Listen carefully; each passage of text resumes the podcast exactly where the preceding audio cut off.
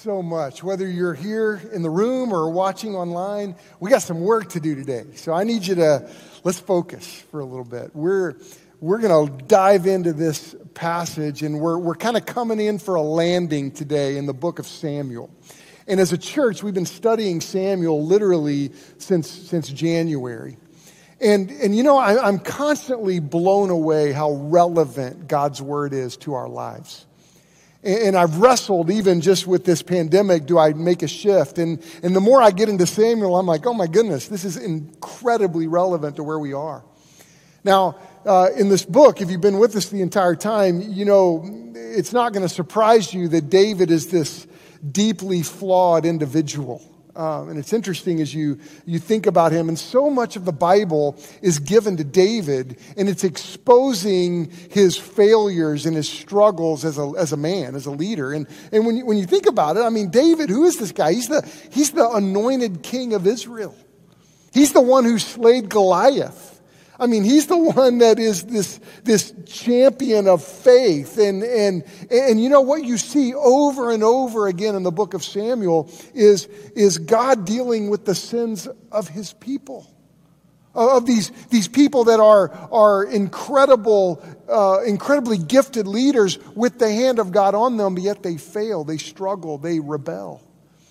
And you know, when you think about the Bible, you would think that, that uh, you know, it's human nature to have re- revise your history, right? We're seeing some of that today in our, in our nation, and we can't really revise our history. And when you think about, uh, the, if, if I was writing the Bible, I would probably leave some of these things out. But God exposes the details. And it's interesting, by 1 Samuel 24, David's old. And in his older age, you would think that, that he has, he's been through all these experiences with the Lord. He's trusted the Lord. He's seen the grace of God over and over again. And, and, and yet, in his older age, he, he struggles. And, and, you know, of course, David's, the ending of his life is, is definitely not one of complete failure. But, but you know what? He struggled at the finish line. And there's a lesson in that for all of us. You know, we need to think about how we finish the race. We got to think about that. You know, I, learned a long time ago from a young man, 18 year old kid in my ministry, uh, when Justin Sullivan, before he died, he, he, he wrote this on March um, 19, 2002, just a few months before he died. He wrote, There will come a day when we will all see God face to face. This is when we'll understand things fully. When God asks me to believe something that's beyond belief, I decide if I'll trust my five senses or have enough sense to believe in Him. And, the reality is, we should think about the finish line. And, and the sooner we learn that God can be trusted, the, the less time we're going to waste in our lives. And, and it's one of my prayers that we, we hear today this incredible message of warning for us as the book of Samuel ends. It's interesting, we've learned this in the study that, that when you read the Old Testament, you should read it Christologically. And here's what I mean by that. You should read the Old Testament with Christ in view. That, that, that the Old Testament points to Jesus. And this is very important to understand. So often we live in a, in a, in a world that is discounting the Old Testament, and, and we should read it with the, with the reality that, that the Old Testament describes a people of God that are in need of mercy. And, and over and over again, the mercy of God echoes through the Old Testament. And today it's, it's, it's echoing for us. And I don't want us to miss it in the details. Now, when you think about the book of Samuel, just as a reminder as we wrap it up, it, the book of Samuel describes this monumental transition in the lives of God's people. Remember, let's go back. If you've been with us, if you're new today, today let me just remind you of the, or, or tell you about the book of Samuel. It's this transition of the worship of God at Shiloh to now the worship, worship of God is in Jerusalem. This is a big deal. The book of Samuel is this transition from the period of judges to the period of the kings. Remember the book of Judges, the darkness of Judges, and now the kings are, are in play. And, and, and you see in the book of Samuel, Eli and his sons were these priests that they were rebellious and and then Saul comes in and he has this terrible, uh, uh, good beginning, but then he fails and rebels. And, and, uh, and it was just a Saul was not the right, the anointed king. And, and, and then you see David come into power and, he's, and he thrives and he does well, but then he struggles and rebels and sins, and you see the results of that. and, and, and couched in these transitions for us are important lessons. Because when you think about the book of Samuel, God has a lot to say to us through it, and I don't want to miss it today. I mean, think about, think about this transition we're living in. We're living in a, a crazy cultural transition. And nobody knows what even the church is going to be like. I, anticipate that, that, I mean, our entire body, whether you're online or with us today or, or even here, we've gotten it. It takes, what, 28 days to start a habit, right? And, and now people are in the habit of not coming together. We're going to have to rebuild in every way. We're in this major transition. I think about our church transition. I mean, we are going to transition uh, uh, into, we're, we're growing in this transition of two locations. Uh, right now, we're, we're, we're transitioning to, to a church that's going to be speaking multiple languages. That's happening right now. How cool is that? Uh, we're in some transition. You know, in 2020, in missions, we're in a transition because we are going to, uh, we're starting this partnership in Colombia whenever we can get back there. I had a meeting this week with some of our folks from Colombia, and we're going to go back there soon. And, and uh, we're, uh, just in a couple of months, uh, we're, we're going to start a partnership in Nicaragua with Compassion International. And we're so excited about this work around the world that God's going to call us to. But, but I'll tell you, all these pursuits, this message today is critical that we hear. So let's look at this. 1 Samuel, 2 Samuel 24. Let's look at this. And open your Bibles now. Um, let's, let's look, verse 1. The ang- again, verse, we're going to look at verse 1 through 10 right now. And Let's, let's hear this. Uh, again, the anger of the Lord was kindled against Israel. And he incited David against them Go and number Israel and Judah. So the king said to Joab, the commander of the army who was with them, Go through all the tribes of Israel, from Dan to Beersheba, and number the people that I may know the number of people. You know, what's interesting as you think about this transition. David's like, I want to know what the number is. It's the census. That makes sense for us, right? We're, we're taking the census right now, right? Census is a good idea. Interesting. But look at this Joab, verse 3. But Joab said to the king, May the Lord your God add to the people a hundred times as many as they are, while the eyes of my Lord the king still see. But why does my Lord the king delight in this thing? But the king's word prevailed against Joab and the commanders of the army. So Joab and the commanders of the army went out from the presence of the king to number the people of Israel. They crossed the Jordan and began from Aroer and, and from the city that is in the middle of the valley toward Gad and on to Jazer and, and then came to Gilead, to Kadesh and in the land of the Hittites. And they came to Dan and from Dan they went around to Sidon and they came to the fortress of Tyre and to the cities of the Hivites and the Canaanites. And they went out to the Negeb and, and of Judah and, and of Beersheba. So when they had gone through all the land, they came to Jerusalem at the end of nine months and 20 days. And Joab gave the sum of the numbering of the people to the king. In Israel, there were 800,000 valiant men who drew the sword, and the men of Judah were 500,000. Verse, look at this, verse 10. But David's heart struck him after he had numbered the people. And David said to the Lord, I have sinned greatly in what I have done. But now, O Lord, please take away the iniquity of your servant, for I have done very foolishly. Uh, it's interesting. It's honestly, it's easy to lose our way in this passage. There's all these ancient names and old cities, and it's easy to go, okay, well, that's where's the lesson in there? Where's the failure in there? And, and the bottom line uh, for this is that David was, was conducting this census of, of his entire nation. But, but, and here's what David was concerned with. David was, David was concerned with two things. He was concerned with, with the men that were already in the army, and he was concerned uh, with those old enough to enter the army in the future. That's what he was concerned with. He's like, I want to know who our fighting men are. Now, now I, when I moved to Tulsa, I realized that, that everybody is an engineer, it seems. Uh, and there's so many engineers here. And engineers are math people, right? That's weird to me. I, I mean, how many of you are math people? Raise your hand.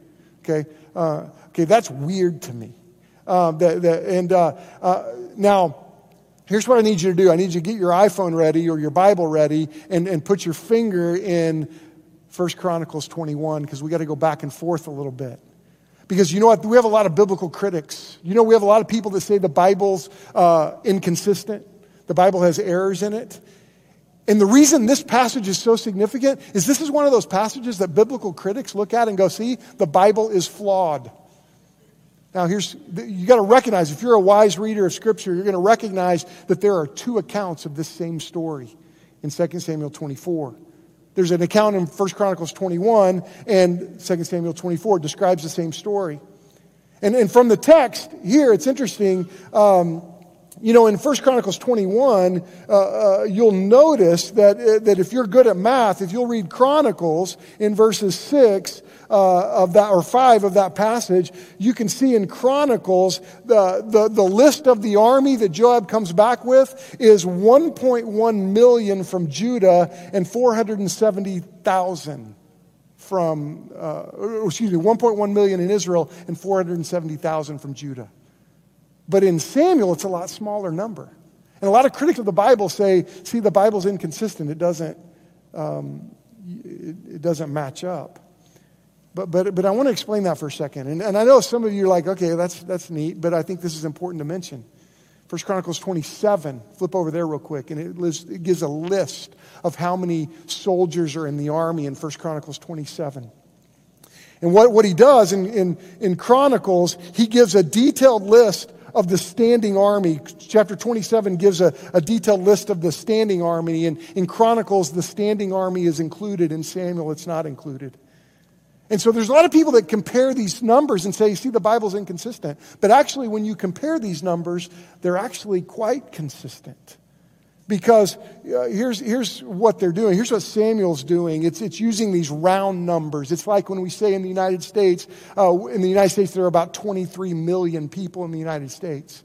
Chronicles is giving an exact number, and Samuel's just giving a round number. Okay? And so what, what Chronicles is doing, it's, it's giving all the standing army, and Samuel's just leaving those people out. It's interesting. Now, now that's just one minor point. But the real issue is not uh, what's the number of the census. The real, ins- uh, the real issue is why was this census wrong? Why was it wrong for David to take a census of his people? Because, you know, in Exodus 30, God tells his leaders to go take a census. So why was it okay in Exodus 30, but it's wrong in 2 Samuel 24? And it's interesting because even Joab, Joab comes and warns David, David, why are we doing this? Why are you doing this? We shouldn't do this. But, but Joab follows the king's order because he's the king. Now, now, now there's some real, something really interesting here, and I need you to be with me. I need you to think with me. Because one of the things that you see here is you see a very dark spiritual attack here. And we need to understand this because there are dark spiritual attacks that we will face. You know, um, it's interesting because Ephesians 6 10, 10, and 11 says that we are to learn to take our stand against the devil's schemes. And, folks, what you see in this passage is you see David failing against the devil's scheme. And when God's people fail in the spiritual battle, there are devastating consequences. And the reason this is so important for us as a church is that we are living in days that is, it is absolutely critical for us to walk with God. And we are living in days where there is a spiritual attack going on. And you know what I want to do? What I'm, what I'm going to make sure I don't do? I do not want to fail in the midst of this attack. And I'll tell you what, I don't want our church to fail in the midst of the attack. And you may be going, Chris, what are you talking about? This is a census. Well, look at, look at 2 Samuel 24 1. I want you to notice this. Verse 1 says, The anger of the Lord was kindled against Israel, and he, inci- and he incited David against them, saying, Go number Israel and Judah. Now I want you to flip over to 1 Chronicles 21. Look at this. Look at 1 Chronicles 21. Verse 1 says this Satan rose up against Israel and incited David to count Israel. Now, there's a lot of biblical critics that will point to this passage and say, this is inconsistent. The Bible is not even aware of who's causing the problem or who's responsible for David here, whether it's Satan or God. The, the Bible's, they, they can't even recognize the difference between God and Satan. And I want you to know it's when you really understand the spiritual battle and when you really um, recognize what's going on here, because what's going on here in this passage is this incredibly mysterious reality of God's sovereignty and the battle between evil forces in heavenly realms that Ephesians talks about. And you see this going on. Now, now what you now think about this because, because uh, Ephesians 6 says that we need to take our stand against the devil's schemes. And, and, and you know what? There are times in our lives, there are times in the lives of God's people when, when one of two things happen. We, we either give in to our own desires, own evil desires, or we fail in the face of an outside spiritual attack. Those are the two biggest challenges we will face our own evil desires, then we will face outside spiritual attacks. And what you see here are both of those things going on. So, in one sense, when you think about it, is God doing this? Sort of. Is this an attack from Satan? Yeah. Because you see the sovereignty of God, but you also see the spiritual attack. Remember Job? Remember Job here? Remember Job when he was, uh, when, when, uh, who came to God to say to Job, Can I tempt Job? Satan did. And what did God do? God said, All right, you can, but here's the limitations. And see, what's interesting is you think about this strange reality that, that Job was this man who, who honored God, and, and, and God allowed Satan to tempt him. So, so really, the sovereignty of God is at play. There are times that God will allow us to pursue evil. Not because God likes evil or wants us to pursue evil, but, but in his supernatural way, God has a way of even taking evil and using it as part of his divine plan. It's really interesting as these things play out. When you look at the Chronicles and Samuel, you know what? These statements are correct because the author of Chronicles, when he says Satan invite, Satan instituted David to, to this battle, the author of Chronicles is looking this from man's seat. And when you look at the spiritual attack from man's point of view, what do you see? You see Satan is causing this. When you, Samuel is getting into God's seat and recognize that God is sovereign and God is in control of even Satan himself. And so both of these things are not a contradiction. And you know what's amazing to me? Is in the midst of even my bad decisions in my life, my pursuit of evil, do you know that even my pursuit of evil doesn't even mess, it's impossible to mess up the divine plan of God? When I think about all the evil that's going on in the world, um, the way Satan is attacking the world, the way Satan is attacking the church, none of it will thwart the hand of God. And this is why I look at the church and I look at these days and I think, man, we should be confident because we serve a God who we win the battle. So, this is why, as believers, we shouldn't have fear. Now, in the midst of all this, David sinned. He failed this attack from the enemy. And what I don't want us to miss is, is this incredible message all through the book of Samuel that, that sin will always take you further than you want to go. Sin has a price tag higher than you want to pay, and sin will always keep you longer than you want to stay. And this is true every time. And when I think about the message to us through the book of Samuel, and especially through this last chapter, and this is why, whether you're online or whether we're in this room, we cannot get lost in the fact that this is just a census. No, this is a moment where the people of God rebelled against God, and it was costly. This is why point number one is something we cannot miss, and I want you to write it down. Is the sin of God's people results in negative societal impact.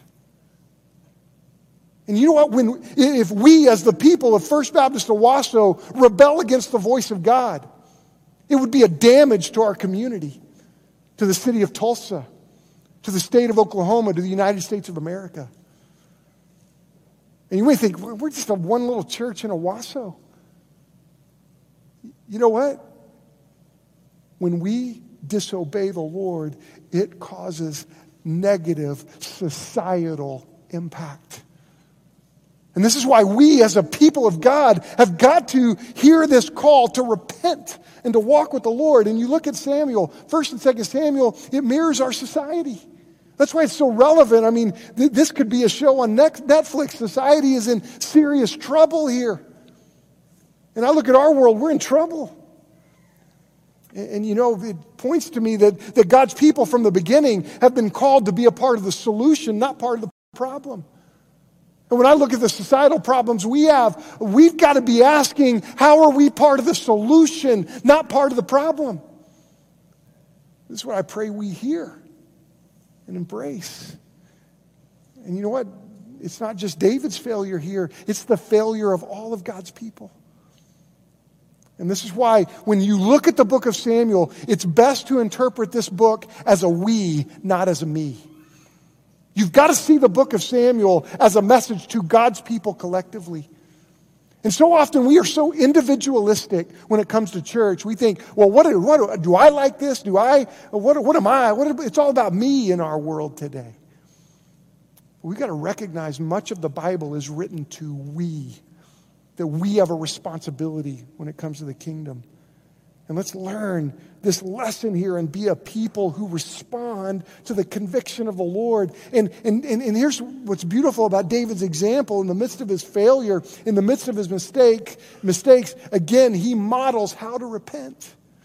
Look at verse 11. It says in verse 11, it says, and David arose in the morning, and the word of the Lord came to get to the prophet Gad, David's seer, saying, Go and say to David, Thus says the Lord, three things I offer you. Choose one of them that I may do it. So Gad came to David and told him and said to him, Shall three years of famine come to you in your land? Or will you flee for three months before your foes while they pursue you? Or shall there be three days of pestilence in your land? Now consider and decide what answer I shall returned to him who sent me. Then David said to Gad, I am in great distress. Let us fall into the hands of the Lord, for his mercy is great, but let, not me, let me not fall into the hand of man. Verse 15. So the Lord sent a pestilence on Israel from the morning until the appointed time, and there died of the people from Dan to Beersheba 70,000 men. Think about this 70,000 people died in three days.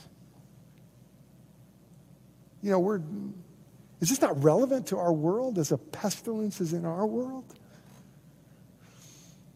And you think we think we're bad? 70,000 died in three days. It's one of the worst tragedies the people of God ever had. And when the angel stretched out his hand toward Jerusalem to destroy it, the Lord relented from the calamity and said to the angel who was working destruction among the people, It's enough. Now stay your hand. And the angel of the Lord was by the threshing floor of Araunah, the Jebusite. And David spoke to the Lord when he saw the angel who was striking the people and said, Behold, I have sinned and have done wickedly, but these sheep, what have they done? Please let your hand be against me and my father's house. And see, when, when I think about David's sin here, oh man, David's sin was devastating for the, the whole people of God. And this is what I want us to recognize that God's call is too big and these days are too critical for us to be distracted with rebellion. I got to tell you, we, we must not be a people who are rebellious, who fight the wrong battles, who fight the wrong fights. I mean, I got a lot of pastors that are wanting to, you know, we're, we're struggling as pastors. But I know a lot of pastors that fight the wrong battles. I don't want to fight. The, I know a lot of churches that are fighting the wrong battles. We've got to fight the right battles. And we can't be rebellious people. We can't be unforgiving people. We can't be um, disobedient people. We can't be impure people. Folks, David's lesson when he wrote Psalm 139 Search me, O God, and know my heart. Try me and know my anxious thought and see if there's any wicked way in me and lead me in your everlasting way. This is why I pray for us that we are a church that says, Lord, we will be repentant. We will walk with you. We will honor you. That it's time for God's people to stop being disobedient to Him and rebellious towards Him. And, and you know, point two is good for us. God's people are called to disciplined obedience to God in every circumstance, every time. Every time. We, we, we are so good at justifying our own anger or our own grudges that we hold against believers, our own um, impurity. We don't have time for this. These days are too critical. That we're to be obedient to God every time, in every circumstance. And, and without apology, we got to be a church that pushes one another to surrender to the Lord every time.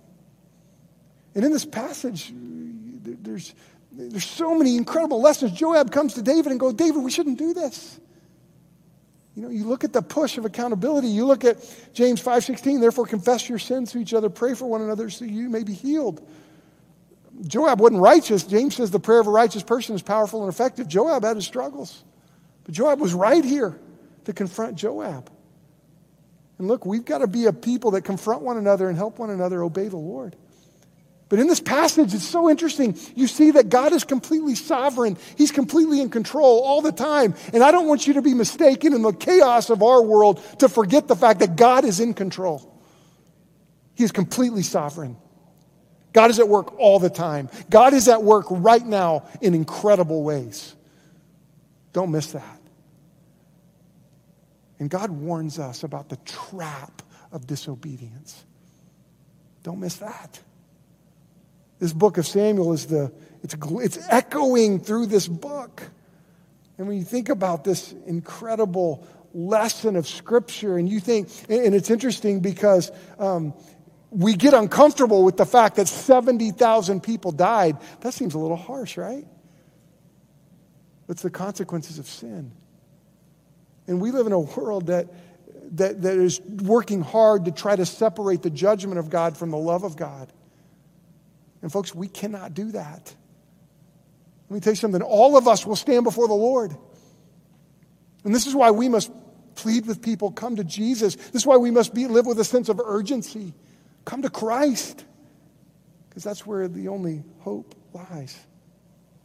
And this judgment comes to the nation of Israel because David's sin and, and, and the people are guilty and David's guilty and, and, and the reality of God's love. And this is what I'm grateful for about the, the warnings in Scripture because, because God loves us so much that when He sees us ruining our lives with sin, what does He do? He, he confronts us and, and trips us up so that we don't keep going down that road. I'm grateful for that. What does Hebrews 12 6 say? The Lord disciplines those he loves, right? And I, I see right now the church being disciplined. Let's, let's honor, let's embrace it, let's hear it. And you know what? Periodically, God sends pain our way, often to protect us from something worse. And so let's embrace the call of God right now. And, and God's word helps us look for the hand of God in all things. And even in the midst of suffering, loss, and this plague, God was at work. And, and here's, we, we generally find pain and tragedy shocking, don't we? Shocking to us. Oh, I mean, we're an American church. It's shocking to us because we assume God wants us to be uh, healthy, safe, and prosperous and all these things. Let me tell you something God sometimes brings pain to wake us up. And we're prone to wonder. We're prone to be rebellious. We're, We need to be forgiven. And, and, and we've got to recognize that these Old Testament passages, and let's hear this, that, that, that they've been given to us, 1 Corinthians 10, 11 or, or, or, 11 through 13, a verse you need to memorize. These things happened to them as examples that, that, that, they were written down for whom the culmination of ages have come, so that if you think you're standing firm, be careful so that you do not fall, for no temptation has seized you except what has come to man. And God is faithful. He will not allow you to be tempted beyond what you can bear. But when you are tempted, He will provide a way out so that you can stand up under it. And, folks, this temptations that we're facing, God's going to provide a way for us, a way out for us. When you look at the, this census, this census was a mistake for David because it was moving him to trust in his army rather than trusting in the Lord. Uh, this was, this hints, this census was a failure because it hints at this idea that David was like, you know what? Maybe we can add some more to our military, we can have another military conquest. David was getting a little greedy here. And, and this, was, this was the heart of David, the heart of God's people. And God was saying, I'm going to stop you. And it's like a neon sign when you look at this, the book of Samuel. And, and I don't want us to miss the, one of the most important lessons of the book. And, and, it's, and it's simply this the idea that the people of God wanted an earthly king rather than to have God as the king. And David, what he had done here in this part of his life, he turned his face to what the world had to offer. And I look at our nation. We're flipping out. Our economy, oh no. God's the provider of everything we have, right? Every need we have. All of us in all of our jobs, you know who we work for? The Lord. That's who we work for. And because our we can't trust our retirement plan, because we can't trust our own efforts, my own, our own bosses and jobs, guess what we can trust? The Lord. And right here, David is getting this lesson. David, you don't trust in your army, you trust in me. God's people were saying, Look, you don't trust in how powerful you are, you trust in how powerful I am. When I look at us, there's legitimate concerns in the world. One of my dearest friends, who's one of the toughest people I know, he's a pastor in Stillwater, and I love Justin and deeply respect him. He's got coronavirus. He's the pastor of their church. And he's he doesn't feel very good. And when Justin says to me, Chris, this is legit, he's the toughest dude I've ever met. And there are fears in the world. But let me tell you something we trust the Lord, right? Let's trust the Lord. Point three is very important for us. There will only be one king forever. I don't want you to miss that. That's the biggest lesson in the book of Samuel. There is one king forever. And we, we need him. You know, every time we try to replace God at the throne of our lives, it's going to mess us up. Every time we start to trust in what we've done, what, what we have, how strong we are by ourselves, we should embrace for a fall. You should do that. You should embrace for a fall when you start trusting in yourself. Our King is good. He's right. His plan is always the best plan. He calls us to come to Him, to trust Him, to walk with Him. Now, I got, got to show you this. So I need about seven more minutes because there's this bad idea floating around that I don't want you to, I don't want us to fall into. It's the idea that in the Old Testament, God is a, a judge, a judge and evil and mean, and he's, he's angry. And by the New Testament, oh, it's good because God matured, and now we have gentle Jesus who comes in in the New Testament, and that's great. The problem with that is that it distorts the Old Testament view of God. Because in the Old Testament, When you look closely at the image of God, even here in 2 Samuel, you can't help but see God's incredible mercy. And you can't help but see the plan of salvation. And I don't want us to miss it. Because often when we read through the Bible, we just kind of gloss over that and go, okay, that's neat. That's a name I've never heard of. But I want you to notice verse 18 in 2 Samuel 24. Look at this. Notice where David ends up. Because what does he do? He repents. And he ends up in verse 18, and Gad came to him that day, and David said, Go raise up an altar to the Lord on the threshing floor of Araunah the Jebusite. Want you go to that, go, go that place. And I want you to raise up an altar to the Lord. And what does he do? He does. He raises up an altar and he, he sacrifices to the Lord and he says, Lord, I'm sorry. And God, God forgives him. God helps him. God shows mercy to the people of God. Now I'm going to show you this on the screen. It's, it's, it's, and you don't have to turn there. You can if you want. Second Chronicles 3 1. I want you to notice this. Then Solomon began to build the temple of the Lord in Jerusalem on Mount Moriah, where the Lord appeared to his father David. It was on the threshing floor of Araunah the Jebusite, the place provided by David. You know what's interesting about this place? This is the same place that Abraham offered Isaac on the altar. And, I, and at the end of chapter 24, David offers a sacrifice on this threshing floor, and it would be the exact place that Solomon would build the temple.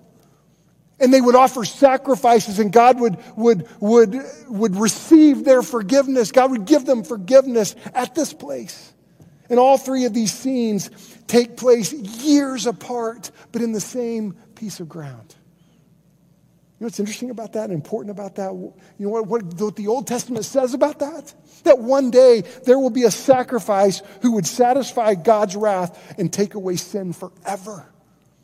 And I'll tell you, when we understand the holiness of God, and one day we will, one day we will stand in the presence of God and we will see holiness for the first time. When we die, when we stand before the Lord, like Justin wrote, there will come a day that you will stand before God and you will see holiness and we will go, oh my goodness. I am unworthy, like Isaiah said in Isaiah 6, when, when Isaiah saw the Lord. And the Bible says he was high and exalted, and the train of his robe filled the temple. Above him were seraphs in Isaiah 6. Above him were seraphs, each with six wings. With two wings they covered their faces. With two wings they covered their feet. And with two wings they were flying. And they were calling to one another, saying, Holy, holy, holy is the Lord God Almighty. The whole earth is filled with his glory. And at the sound of their voices, the doorposts and thresholds shook, and the temple was filled with smoke. And Isaiah said, Woe is me, I cried, for I am ruined, for I am a man of unclean lips, and I live among a people of unclean lips, and my eyes have seen the King, the Lord Almighty. And see, then, Isaiah writes, one of those seraphs flew to me with a live coal in his hand, in which he had taken with tongs from the altar. And with it, he touched my mouth and said, See, this has touched your lips. Your guilt is taken away. Your sin is atoned for. See, Isaiah knew forgiveness. And I'll tell you, we don't, when you know, when you experience the holiness of God and the forgiveness of God, look, you understand that sinful man cannot stand in his presence that rebellion against him is, we must get rid of. Folks, what you see in this incredible story is, is, is, that the Old Testament points to a coming king who will take away sin forever, and that's what Jesus did. You know, David, David's life, it points us to Christ, points us to Jesus. And this is why I don't want to just throw out the Old Testament. Because it points us to Jesus. And, and you've got to you gotta know the story. You've got to see the rebellion. You've got to see the struggles to recognize the grace of God. Because we know what it's like to be forgiven. We've been forgiven, and that changes us. It shapes us, and shame on us for forgetting the power of forgiveness. Man, we should never forget the power of forgiveness. And Heath Thomas is the he wrote a commentary on this. I was a Sunday school teacher. He's now the president of OBU and is brilliant. He, Thomas, wrote this in his commentary. He says, Jesus Christ is the only king who, if we receive him, will satisfy us. And if we fail him, will die for us. This is our King, and there is no other. And that's why I want to say to you, I plead with you to come, come to Jesus in your life. Whether you're watching online, there's somebody online that will say, I'm here to help you. They could go to a private room in digital world, talk with you. Man, come to Jesus. So if you're here today and you may say, look, I'm, I'm a sinner, I've been rebellious. You know what? He, David repented and he experienced the forgiveness of God. You can too. No matter who you are, no matter where you've been, no matter what you've done, God's forgiveness is greater than your sin. And, and I pray that you don't go another day without following Christ. But, but, but the message of, of Samuel is a message to God's people that we must not live in rebellion, that these days are too critical and these, these times are too important for us to be a church that flirts with sin and that ignores the voice of God, that doesn't, doesn't live by His word and live in His word, knowing what God's word says. Look, we don't have time for this. And maybe I'm kind of flipping out because I turned 49 this week. I don't know. I'm way past halftime. And the reality is, I'm not going to spin my wheels. I don't know how many days I have left. But I tell you what, I want to spend every day in the center of God's will, obedient to his voice. Church, stop wasting time. Stop. We got work to do.